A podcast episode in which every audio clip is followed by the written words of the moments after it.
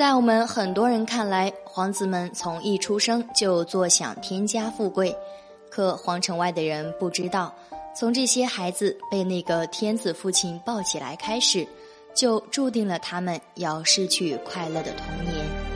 康熙对皇子的教育极为苛刻，在康熙过度施加压力的过程中，忽略了对太子人格的塑造，刺激了太子的逆反性。成年后的太子贪得无厌，性格暴躁，特别是爱动手打人，权力欲望极度膨胀。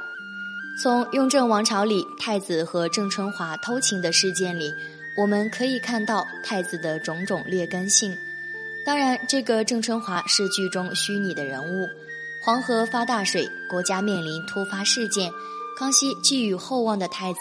因为在御花园的假石山洞里和郑春华行苟且之事，迟迟不到朝堂。康熙看见这个仓皇赶来的太子，想在大臣阿哥们面前给他一个展现执政能力的机会，可是心思完全不在国事上的太子，没能领会老父亲的苦心，推诿一番，企图蒙混过关。康熙看着眼前变坏了的太子，很是失望，不禁心生疑惑。难道我要把大清江山交给这样的接班人吗？随着剧情的发展，太子骄奢无度，欠国库五十多万两白银，甚至说出了那句著名的“天下岂有四十年太子乎”的言论，足见其野心已经按耐不住了。如此劣迹一一被康熙皇帝了然于心。这一天，烟波致爽斋里，刚刚喝下一杯露雪。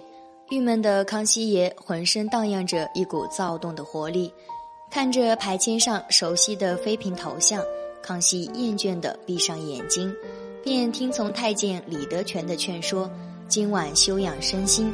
于是叫了两名侍卫，要到院子里随意走走。在路过鹿场时，康熙等人看见鹿场的一所小房子里，窗户纸上清晰地映出一对男女相拥的身影。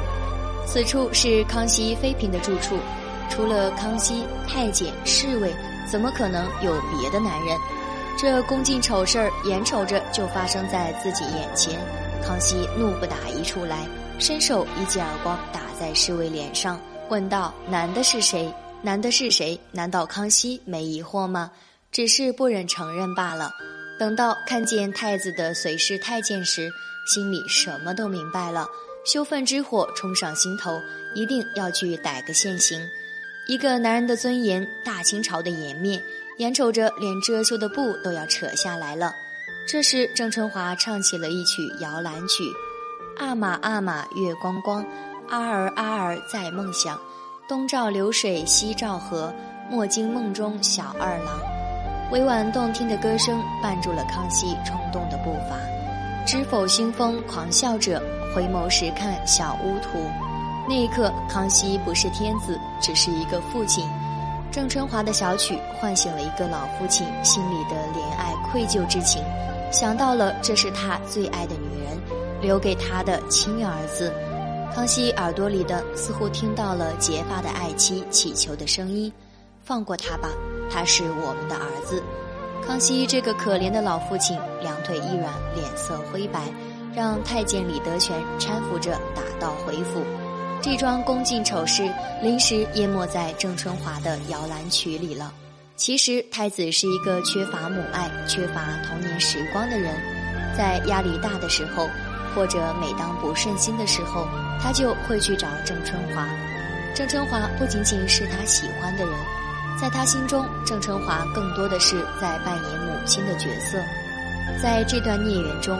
郑春华是一个无辜善良的女人，她主动暴露自己，与皇家讲给这对天家父子留下了那块遮羞的布，与朝堂来讲，给执政者和接班人留下了缓冲的空间，对于大清朝的颜面也算是做了一点保护措施。然而，她柔弱的身躯并没有挡住太子的灾难，八阿哥和十四阿哥趁机持太子假手谕。借太子之名发动兵变逼宫，这就是所谓的皇家兄弟情，远不及一个深宫里的弱女子。骄横自私的太子根本就不爱郑春华，他爱的是报复康熙老皇帝的那种快感。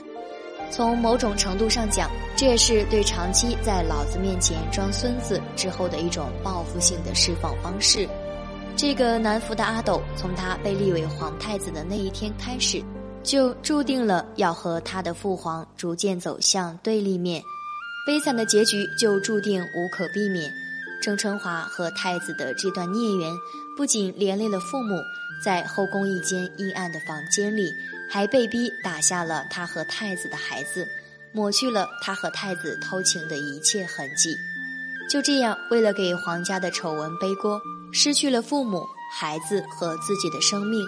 从新者库的洗衣院到棉花胡同的四合院，郑成华一直都是权力争斗者手里的一张牌。随着雍正继位，牌局结束，他生命也走到了尽头。